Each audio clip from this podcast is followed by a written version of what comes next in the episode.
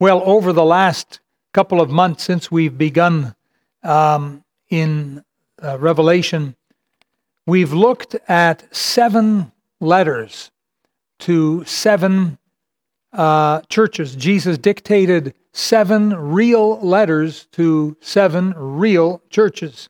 And in today's uh, method of communicating, each one would be maybe the size of an email. So it's like seven emails to, to seven churches. They're not big, long, long, long letters like, say, um, the book of Romans, say. Uh, each one is, uh, is short, but um, uh, each one is important. Now, each church mentioned here was located in a different city, uh, and each church had been in existence for give or take 35 years before Jesus sent them this letter through the Apostle John. So they'd been around. In those 35 years, a number of people had been saved, a number of people had grown older and passed away, and some of them would have died natural causes, some would have been martyred and put to death. But um, bottom line is that the, the, the crowd of churchgoers filling the pews of these seven churches now are not necessarily all the same crowd that was around in the first days the church each church was started. You understand that as time goes on sometimes people move away sometimes they pass away. Uh, sometimes they backslide away. That happens. Very um, very much that happens. Now all of these seven churches were different. Every one of them. They were different and each church uh, had its own personality, but also each church had its own pastor. And I think that that's good to know. Now, as we went through these uh, churches, one thing that we found a, a, common denominator in them was good works.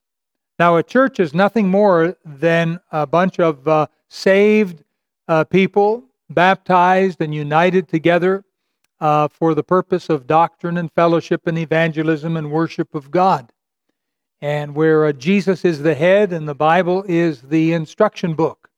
They have regular services and ministries, and this we call a church. Um, it's important that we see this, that uh, churches have and maintain good works. That means that the Christians within the churches must maintain good works. Every believer in a church must be involved somehow with good works. It's not enough to let others do it. They say that in the average church, something like um, 80 to 90 percent of the work being done in the average church is done by 10 to 20 percent of the people. Now, that is certainly not true of every church. And um, I'm sure that the pendulum swings both ways, but uh, studies have been done, and that's the figures they come up with. I don't know where we would fit in there. I, I think we're doing better than 10 or 20 percent of our people doing the work. I think we've got a lot of people involved, and that's good. And the more, the merrier. Uh, all of God's people need to be involved in serving the Lord and doing good works. Now, it seems that Jesus, in addressing these seven churches, this is one of the first things that he went for. One of the first things that he addressed was the works end of it. And uh, he commented to each of these churches about their works.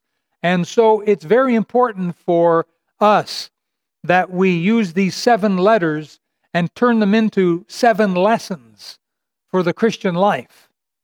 These letters are by no means dead letters. It's not really like someone else's mail and someone else's concern, because if you look at it with me, please, um, in chapter 2, we'll go to, um, uh, let's see here, verse 7.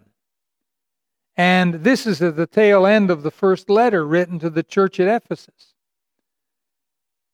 And the Lord writes, He that hath an ear, let him hear what the Spirit saith unto the churches, plural. every one of these seven churches were going to read each other's mail.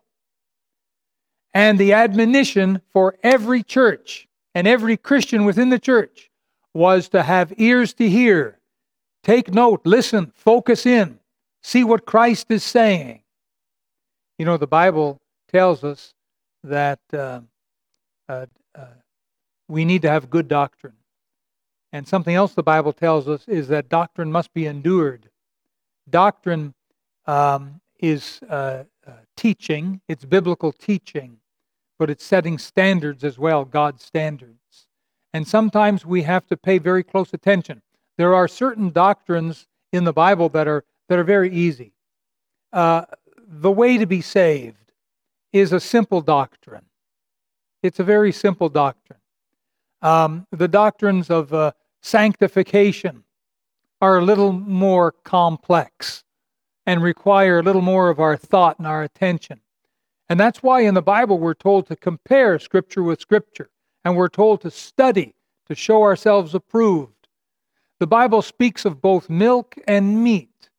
And to the, the infant believer, the baby believer, the new believer, they would, they would be taken up with the milk. That's their level. That's about what they can handle. But they're expected to grow and develop. And meat, the meat of the word, belongs to those that are of uh, uh, full age and by use have had their, uh, their senses exercised. They're mature believers and they can handle the meat. Um, the new believers can't handle the meat, they can handle the milk. But hopefully, with some prayer and regular church attendance and fellowship and getting involved, they'll grow. The Apostle John, the same John who wrote um, for the Lord Jesus this book of Revelation, spoke of uh, in First John there being um, uh, classifications of, of uh, Christians or Christian growth. And he spoke of the, uh, the children, he spoke of the young men, he spoke of the old men, and, and that idea in context, he was talking spiritually, not physically. And he was talking about those that are new believers and those that are uh, sort of, uh, they've, they've come of age and they're strong believers. And then there are those that have been believers a long time, many, many years and they've got years of wisdom and experience. And so he uses the analogy of children, young men, and, um, and fathers. And so we get that idea, and I think we understand that, don't we? Even Peter said, As newborn babes desire the sincere milk of the word, that ye may grow thereby. And so here, the seven churches were each given a letter, but they were given permission to read the contents of the other six letters. Why? So that they would take it in and learn. And so, what we want to do tonight is we just kind of want to pull a bus over a bit. And we want to ask this question Have we learned anything yet? We've gone over to Asia Minor. We've visited seven churches, if you will. It's as if we've gone to the spiritual post office and we've sat down and we've read seven letters to these seven churches. And the question now is what have we learned? It's like we've sat under the master teacher Jesus for seven lessons, seven Bible lessons, spiritual lessons. Now comes the pop quiz. What have we learned? You know, it's very important that we be learners, very important that we be learners so that we can be doers of the word. We want to be learners of the word so we can be doers of the word. These seven letters I believe, have um, uh, a lot of practical uh, application to us.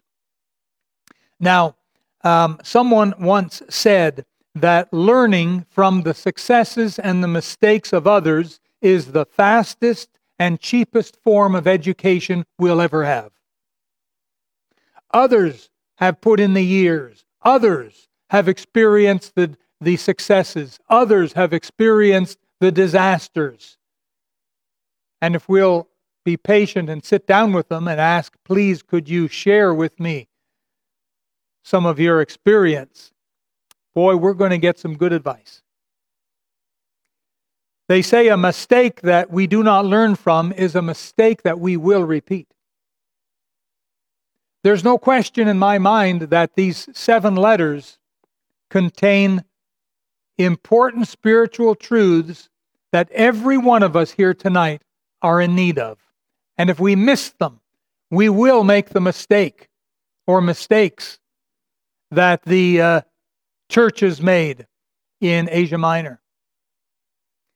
I, I don't know if I could conclusively say that every mistake that we've ever made is somehow mentioned here in these seven letters. I'm not sure I would go that far, but I will definitely say that there are some whoppers that Christians make, some terrible mistakes Christians make in the Christian life, needlessly. If they had learned from the mistakes of others, they would have known what to do to avoid making the same mistake themselves. And so, once again, we ask this question Have we learned anything yet? Well, first, let's take a look at these seven churches once again. The first one is in chapter 2 and verse 1 unto the angel of the church of Ephesus. And that name Ephesus has that idea of desirable. And it was a desirable city, Ephesus. We come to verse 8 and we find the second letter unto the angel of the church of Smyrna. And Smyrna means bitter. And it spoke of their suffering. They had a lot of bitter experiences. But this was the, uh, the second letter, bitter. First desirable, then bitter. The third one is in verse 12, and to the angel of the church in Pergamos. Pergamos speaks of a mixed marriage.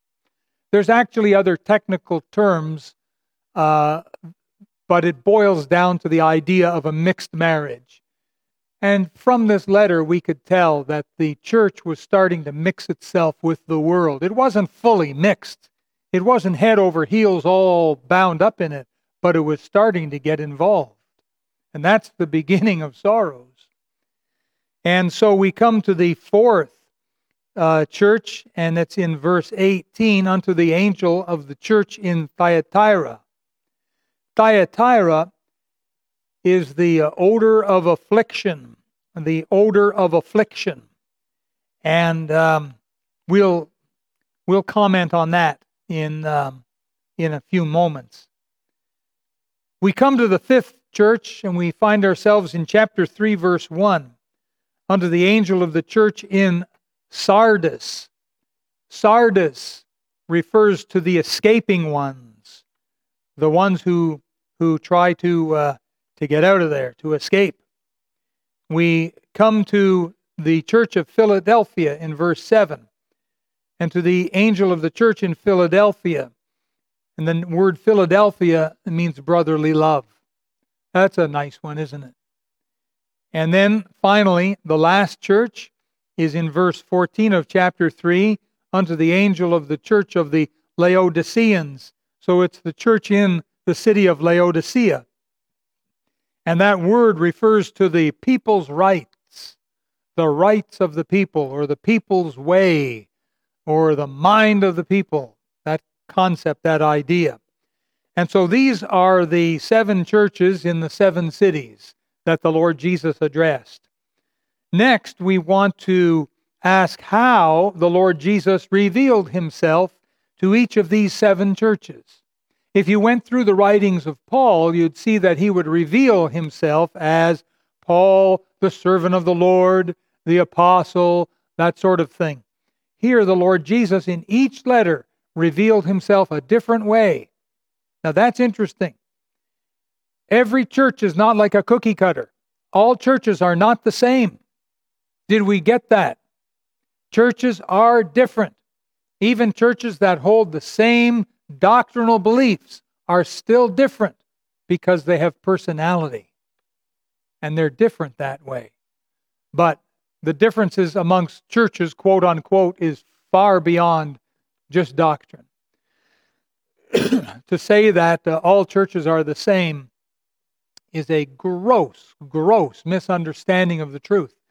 It's like saying that all Canadians are the same. all human beings are the same. It's a gross misunderstanding because our fingerprints are different. You can go all over the world and and measure or examine the fingerprints of seven and a half billion people, and you'll find them all different. Our DNA is different. Our personalities are different. We're just different. Listen, even they say that everyone's got a twin somewhere. And uh, there's another, they used to just call them twins. Now they got a fancy word, Dopplers. They got their Doppler someplace. And uh, there's been some hilarious uh, confrontations getting two people together from different parts of the world that look exactly the same.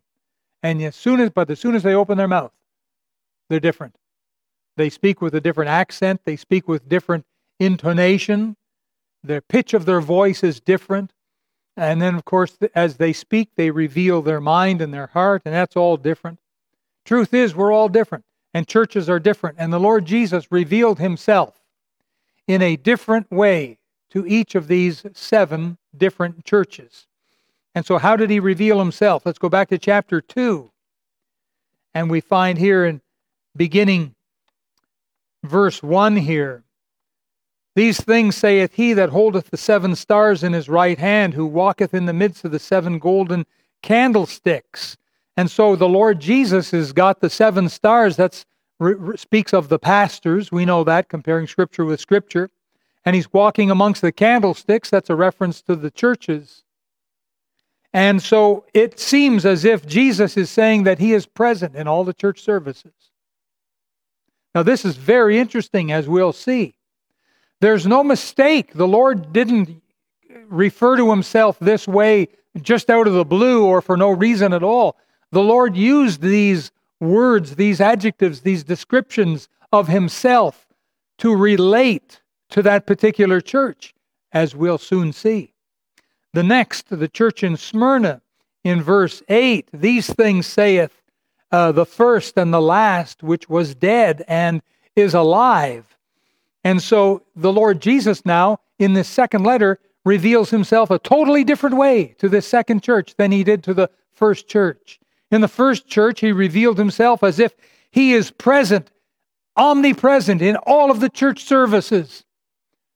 And you'll remember his own words For where two or three are gathered together in my name, there am I in the midst.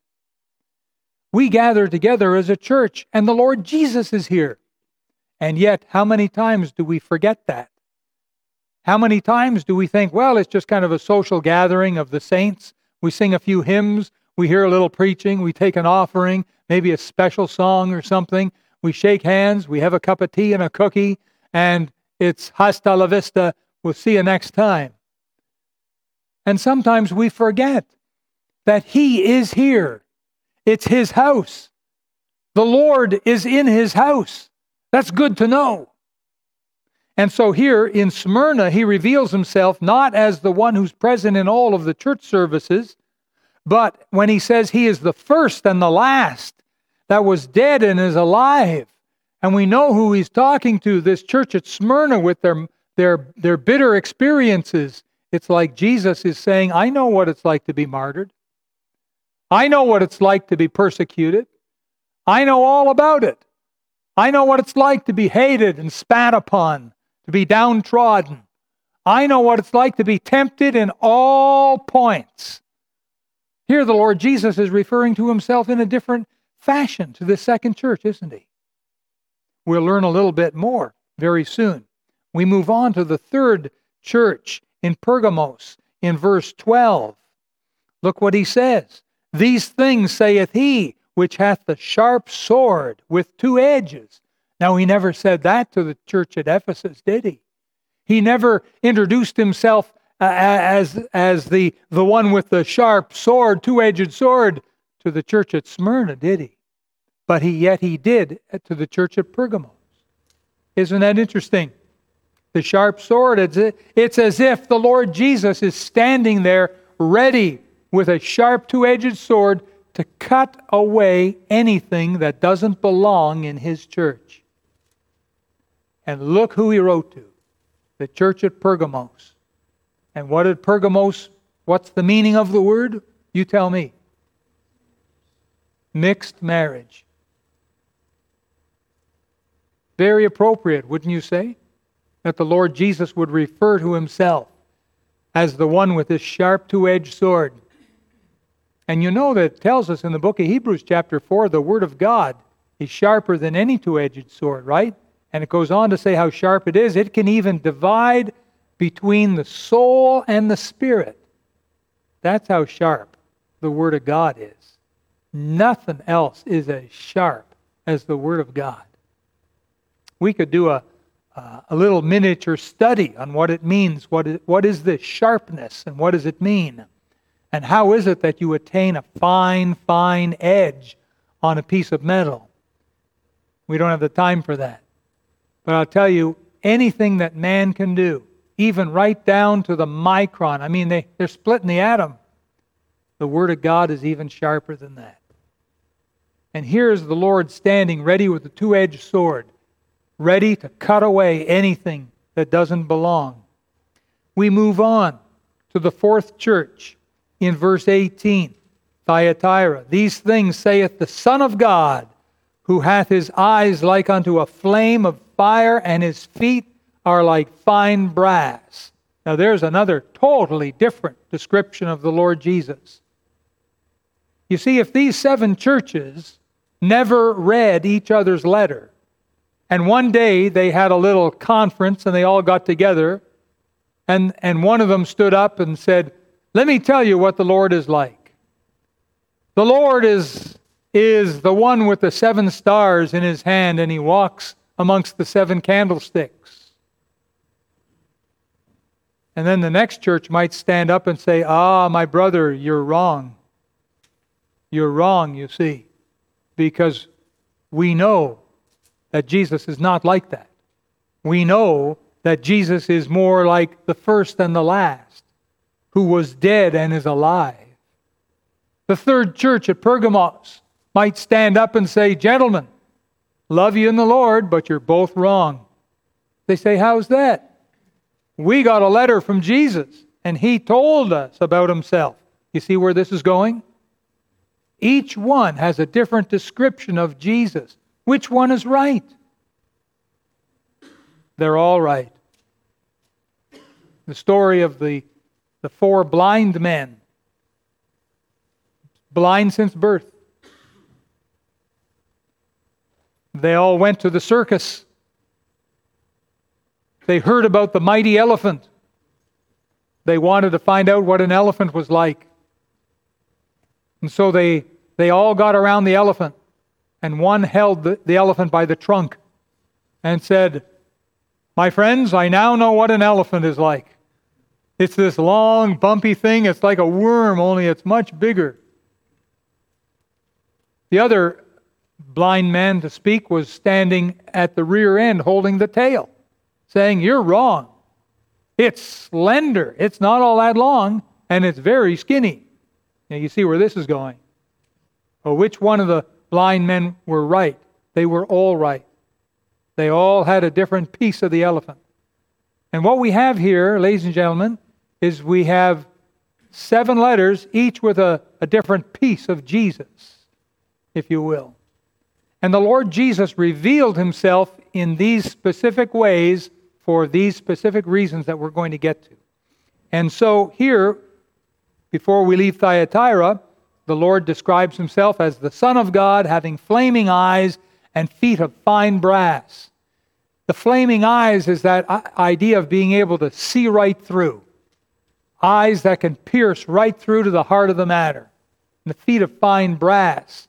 Fine brass would have gone, gone through the refining fires and has that uh, firm standing. It's like he's the judge. It's as if the Lord Jesus were a judge. Now we come to chapter 3, to the church at Sardis.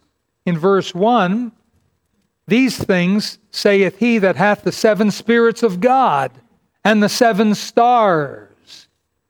Now, the seven spirits is a reference, um, we'll be seeing this later, as uh, a reference to the Holy Spirit. The seven stars, of course, we've already learned that one. That's the pastors and it's the idea of omniscience. Omniscience. Here, the Lord Jesus knows everything there is to know. You cannot hide anything from him. Why would Jesus introduce himself as the omniscient one? We'll see in just a minute. Now we come in chapter 3 to verse number 7. And to the angel of the church in Philadelphia write, These things saith he that is holy, he that is true, he that hath the key of David, he that openeth and no man shutteth, and shutteth and no man openeth. And you might say, Hey, wait a minute, where's the flaming eyes? Where's the, uh, the sword, the two edged sword? Where's the, the dead and now is alive? Where's all that stuff? Not needed. This church needed a different approach, a different letter. This church needed something different that the, the other churches, the other five churches, didn't need. This one needed. And so here, the Lord is revealing himself as holy and true and has the key of David. He can open doors and close doors, almost like a rewarder, if you will. A rewarder. He can do things. He can answer prayer and open mighty doors. And now we come to the last church, which is the church at Laodicea in verse number 14.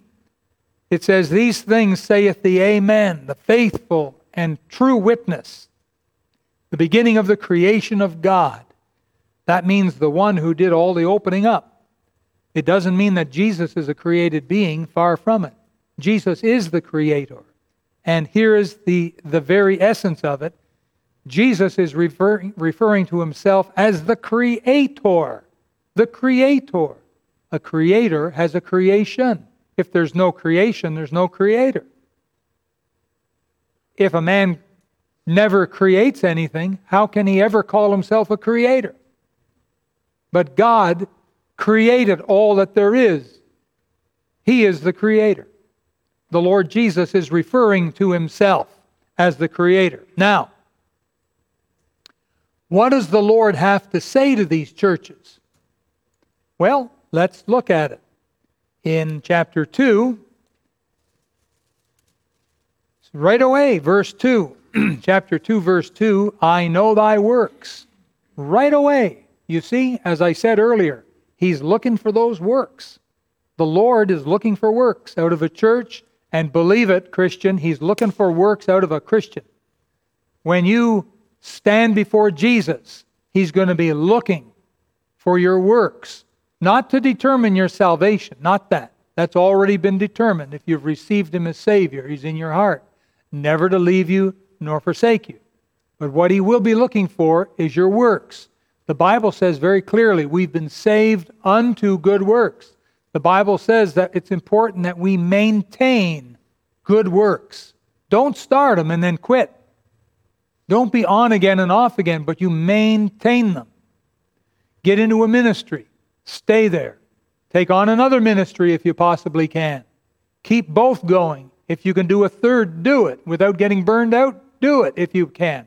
If God has given you the the time and the resources to be able to do three ministries, do them. If you can possibly do four ministries, then by all means do them. You will be rewarded. Our payday is coming, folks.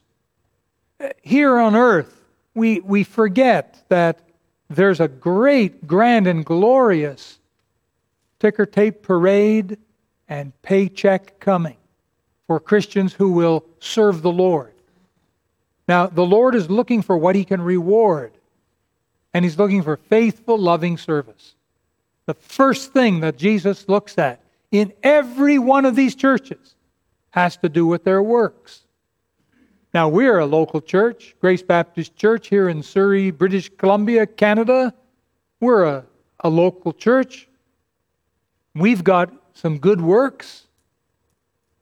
Could we be doing more good works?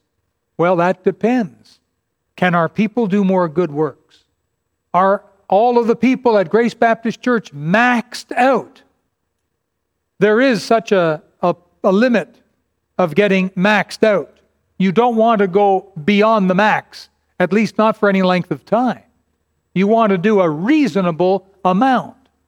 We need a balance in life, And most Christians have some kind of job that they work at, outside or inside the home, or school or something. But then they're left with free time. And it's in that free time that they're able to do good works. And so, what does the Lord have to say? Well, in Ephesus, he commends their works and he talks all about the labor. In fact, there are 10 items he goes through works, labor, patience. Uh, Thou canst not bear them which are evil. Thou hast tried them which say they're apostles, found them liars. Thou hast borne and hast patience. Man, they must have had a lot of patience. It's mentioned twice. And for my name's sake has labored. Got a lot of labor there. It's mentioned twice. And has not fainted. That's great. So he's commending them for all of their wonderful works. But there's a rebuke, and you know it.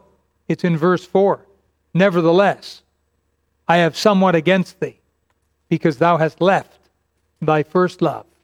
And this was the main problem with Ephesus, is that they got so technically correct. All of their doctrines were right. They dressed right. They sang right. Huh? The walls were painted right. Everything was right, except they'd left Jesus behind. They'd gotten so busy serving the Lord that they forgot who they were in love with. They left their first love. Can that happen to a Christian today? Oh, you want to believe it can.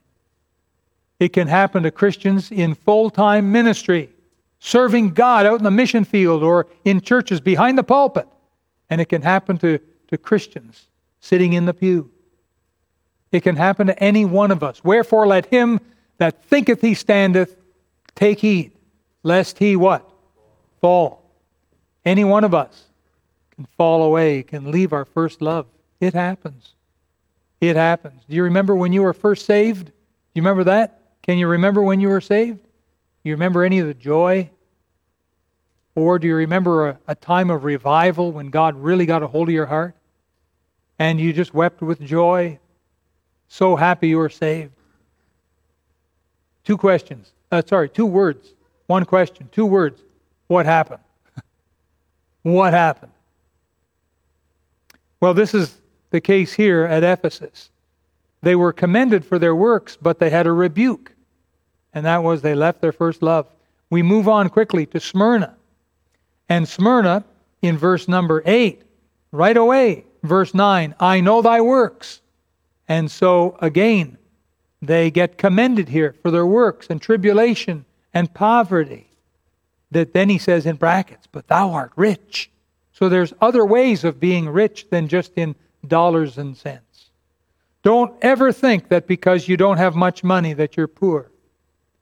You can have a lot of faith. You can be far, far wealthier in faith and in spiritual riches and treasures than many, many, many people that are very wealthy in worldly possessions. Well, wait a minute. We go through this letter here, and where's the rebuke? Where is it? He rebuked the church at Ephesus. Where's the rebuke here in the church of Smyrna? That's the interesting thing. There is no rebuke. Isn't that interesting? These dear Christians here, they were suffering. It says, um, verse 10 Fear none of those things which thou shalt suffer. Behold, the devil shall cast some of you into prison, that ye may be tried, and ye shall have tribulation ten days. Be thou faithful unto death. I will give thee a crown of life. There's no rebuke. He doesn't rebuke them for anything. The Lord Jesus, who was present in every one of those church services at Smyrna, every time those Christians got together and they stood up and said, Open up your hymn book to number 110. Let's all stand and sing the great hymns. God was there. Jesus was walking in and amongst all of the pews and the seats and the Christians there at the church of Smyrna. Now, maybe they didn't have a hymn book with the number 110 in it, all right, but you get the idea. The Lord Jesus was there in every single one of those church services at Smyrna, walking in and out, up and down. Why? Because Jesus is in his house. The Lord is in the church. Isn't that good to know? Amen? Yeah, that's good to know. If God wasn't here, please tell me where he is because I want to be with him. If he's not here, if he's over there, I'll leave here, I'll go over there. Wherever he is, that's where I want to be.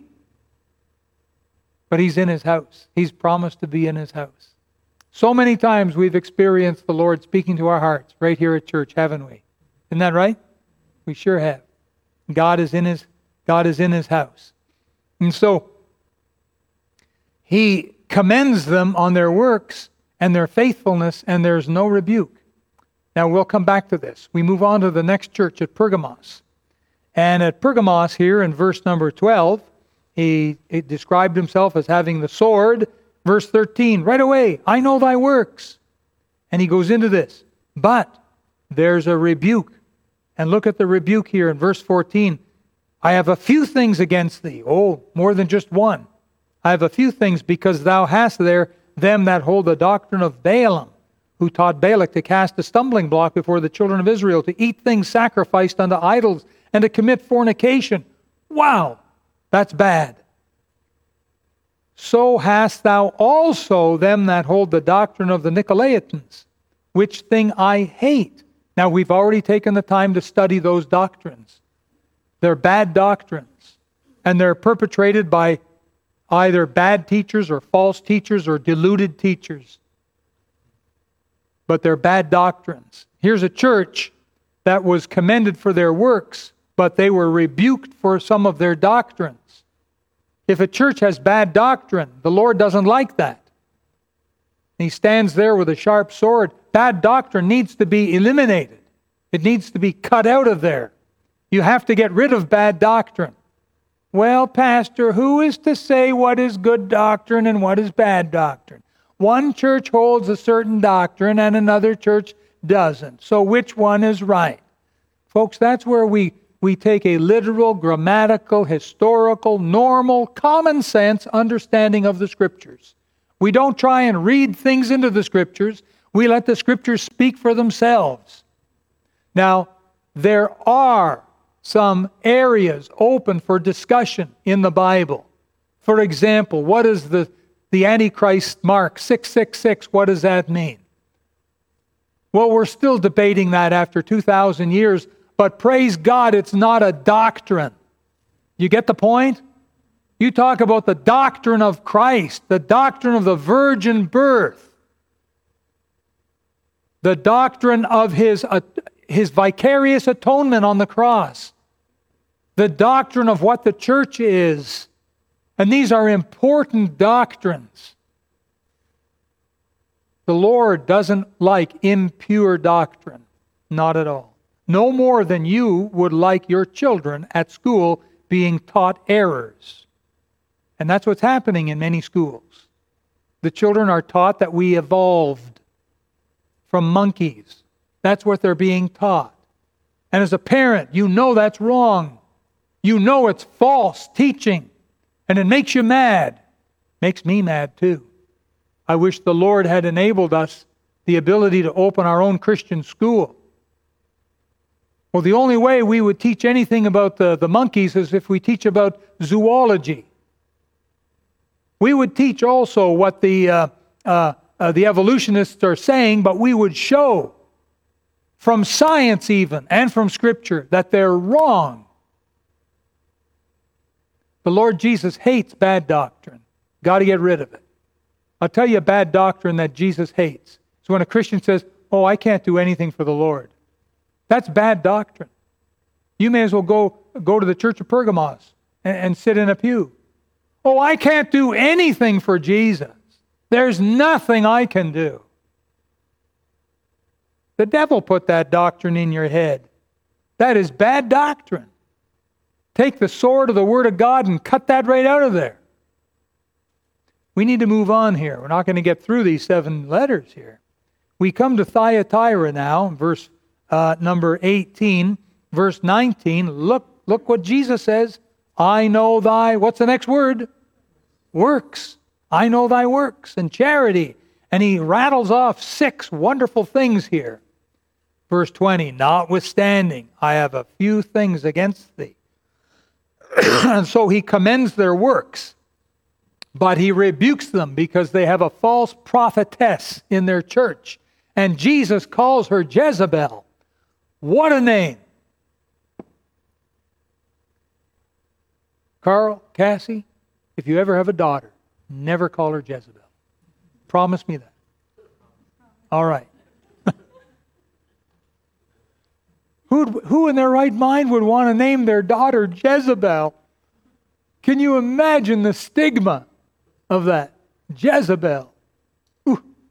There's a couple of names you want to stay away from, and that sure is one of them. And the Lord Jesus referred to this woman in the church, whoever she was, maybe that was her real name, maybe. Poor her. But she was a, a false teacher, is what she was, because she was seducing the Lord's servants. She was doing bad stuff. Look at it in verse 20 to teach and to seduce my servants to commit fornication. Bad, bad. And to eat things sacrificed unto idols. Double bad. This is not good. This is going on inside a church. It's going on. The Lord Jesus commended their works but rebuked them because they had this lady in there. You know, if they were smart, they'd run over to the church at Pergamos and get that big sword that Jesus talked about and bring it back and get rid of this false teacher out of their church. Chapter 3, verse 1, we've got Sardis, um, the church of Sardis. And right away, uh, in verse 1, he says, I know thy works. So again, the Lord Jesus is commending them but he rebukes them because he says at the end, basically, you're dead. You have a name that says that you live, but you're dead. Hast the name that thou livest and art dead. There's the rebuke. We come down a few verses to verse 7. We come to the church in Philadelphia, the church of brotherly love. And he commends their works. And um, Boy, he talks about some great things in this church, but as you work your way through these verses, you say, wait a minute, where's the rebuke? There is no rebuke. There are two churches out of all seven that get, seem to get 100% on their report card. One is the church at Smyrna, the other is the church at Philadelphia. Both churches seem to get 100% on the report card. I wonder if that made the other five churches a little bit jealous. Knowing human nature, it might have. But there's no rebuke here at all. We get to the last church. This is the church at, uh, of the Laodiceans in verse 14. Verse 15, look at Jesus' words I know thy works. But he's not commending them. He goes right on to say that they're lukewarm works. He says, Thou art neither cold nor hot. The works that these people did, they weren't hot, they weren't cold. He said, I would thou wert cold or hot, so then because thou art lukewarm, and neither cold nor hot, I will spew thee out of my mouth. He rebukes their lukewarm works, and he rebukes them largely because they seem to think they have no need. They're rich and increased with goods, and they got need of nothing. So I suggest to you, ladies and gentlemen, it's very important that every Christian maintain good works. The title of this simple message is Have We Learned Anything Yet? We've been at these letters for months. What have we learned?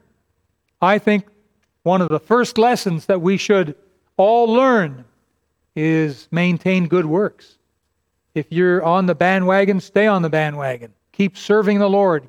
Keep maintaining good works. If you've fallen off the bandwagon, get back on the bandwagon. ASAP. That's important because this life will soon be over. Have you noticed how quickly this year went by? Two weeks is all we got left. Unless Jesus comes, two weeks is all we have left. That's it. Two weeks, and the year is dead. It's over. It's done. No longer can we say, well, look at all the time I got left. I'll get this done tomorrow. Manana. Huh? Another day. I, I, I, I won't bother with it today. I'll get to it tomorrow. Oh, I, I know that I should be reading my Bible. I'll get to it tomorrow. I should be spending time with the Lord in prayer, but I'm too busy right now. I'll get to it tomorrow. I should be more faithful in these areas, but I just have to clear up a few things. And then, what a mistake. The devil uses that trick on all of us. All of us, folks. Let's not be fooled by that one. Two weeks, it's all over. Kaput, she's done. It's important that we maintain good works.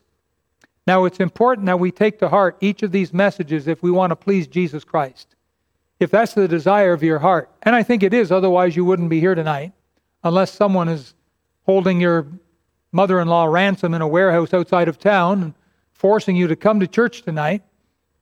You're probably here because you want to be here, and that's the reason to be here. I'm glad you are.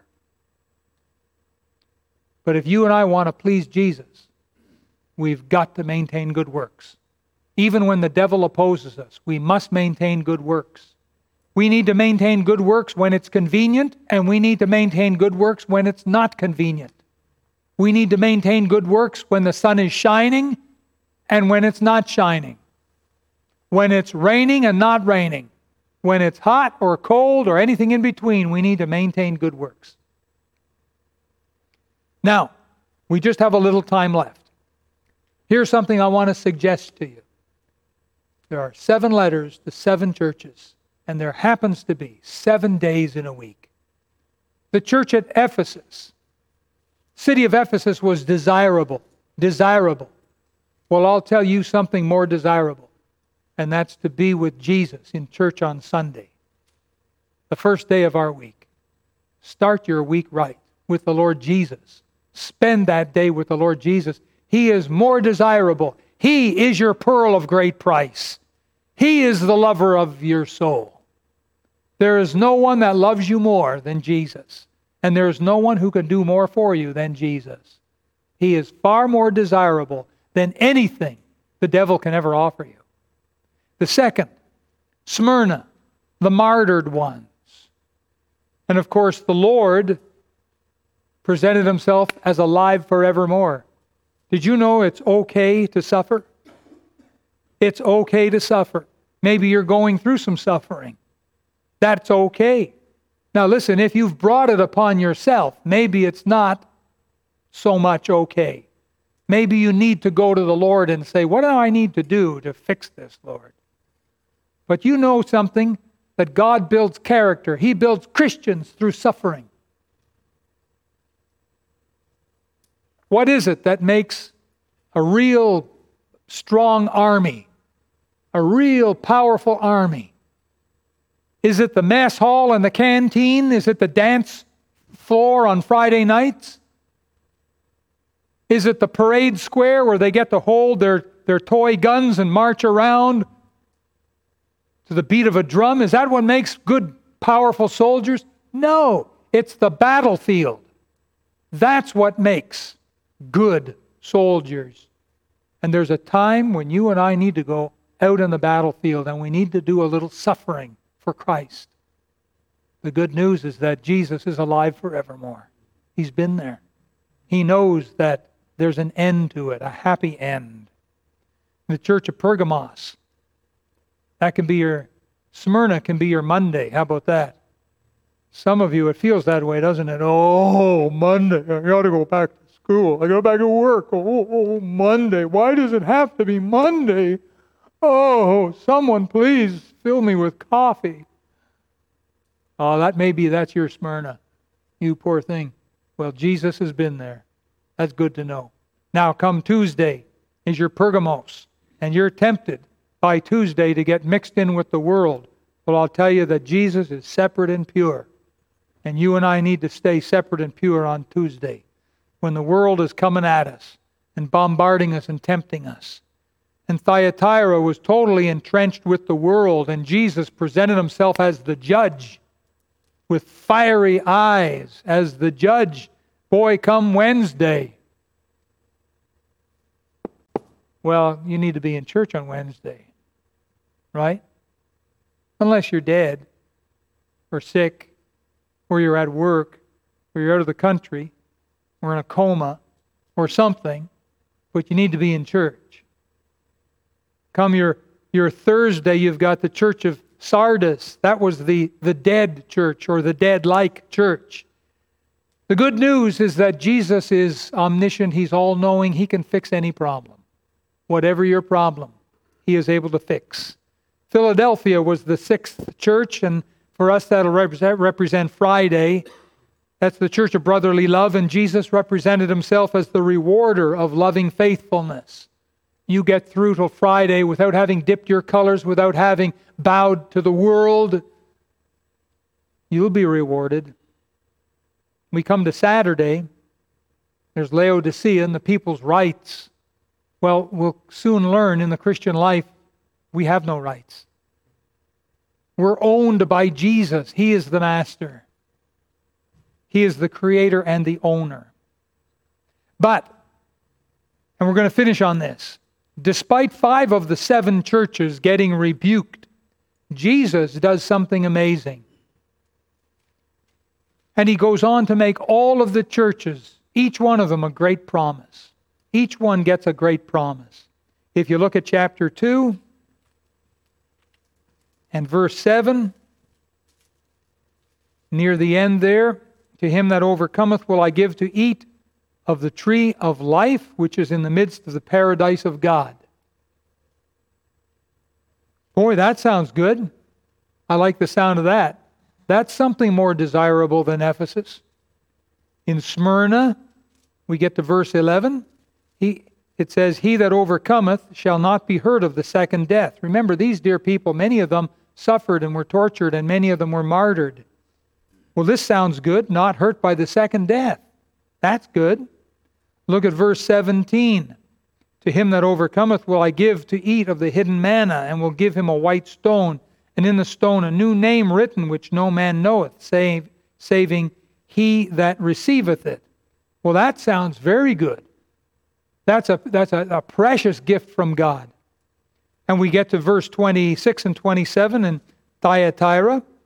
Uh, he that overcometh and keepeth my works unto the end, to him will I give power over the nations, and he shall rule them with a rod of iron. Well, that sounds good too. We're not going to be the, the tail anymore. We're going to be the head. And we come to chapter 3 and verse 5, this church of Sardis. He says, um, He that overcometh, the same shall be clothed in white raiment, and I shall not blot his name out of the book of life, but I will confess his name before my Father and before his angels. Well, there's a lot of good teaching in there. Did you know you've got some angels? According to this, you got you got angels. You got at least one. And the Lord Jesus will confess your name before the Father. He'll stand before the Father and say, Father, I just want you to know, and he'll name you. Has been faithful and has kept the good works and has served me. That sounds wonderful. And then verse 12, uh, this is the church of Philadelphia. Him that overcometh will I make a pillar in the temple of my God, and he shall go no more out, and I will write upon him the name of my God and the name of of uh, the city of my God, which is the new Jerusalem, which cometh down out of heaven from my God, and I will write upon him my new name. Again, it's a wonderful promise to a faithful church. And look, even this last church, the church of the Laodiceans, this is the lousy church. Woo, if ever there was one. But look at verse 21 To him that overcometh will I grant to sit with me in my throne even as I also overcame and am set down with my Father in his throne. Marvelous, wonderful promises that the Lord makes. Folks, God makes to you and to I similar, wonderful, magnificent promises. Our service for Him on this earth will be so greatly rewarded. We'll get to heaven and He'll reward us, and we'll say, Lord, what is this? This is so huge. This can't be for anything I've done. And the Lord will nod and smile and say, Yes, this is for you, my child, because I love you. That's why it's important that every Christian maintain good works. And if we're going to please Jesus, if we're going to be serious in this business of pleasing our Creator, our Jesus, well, we're going to want to learn these seven lessons to seven churches. All the churches were to learn from each other. We all need these seven letters to get a good idea how we ought to live our lives for Jesus.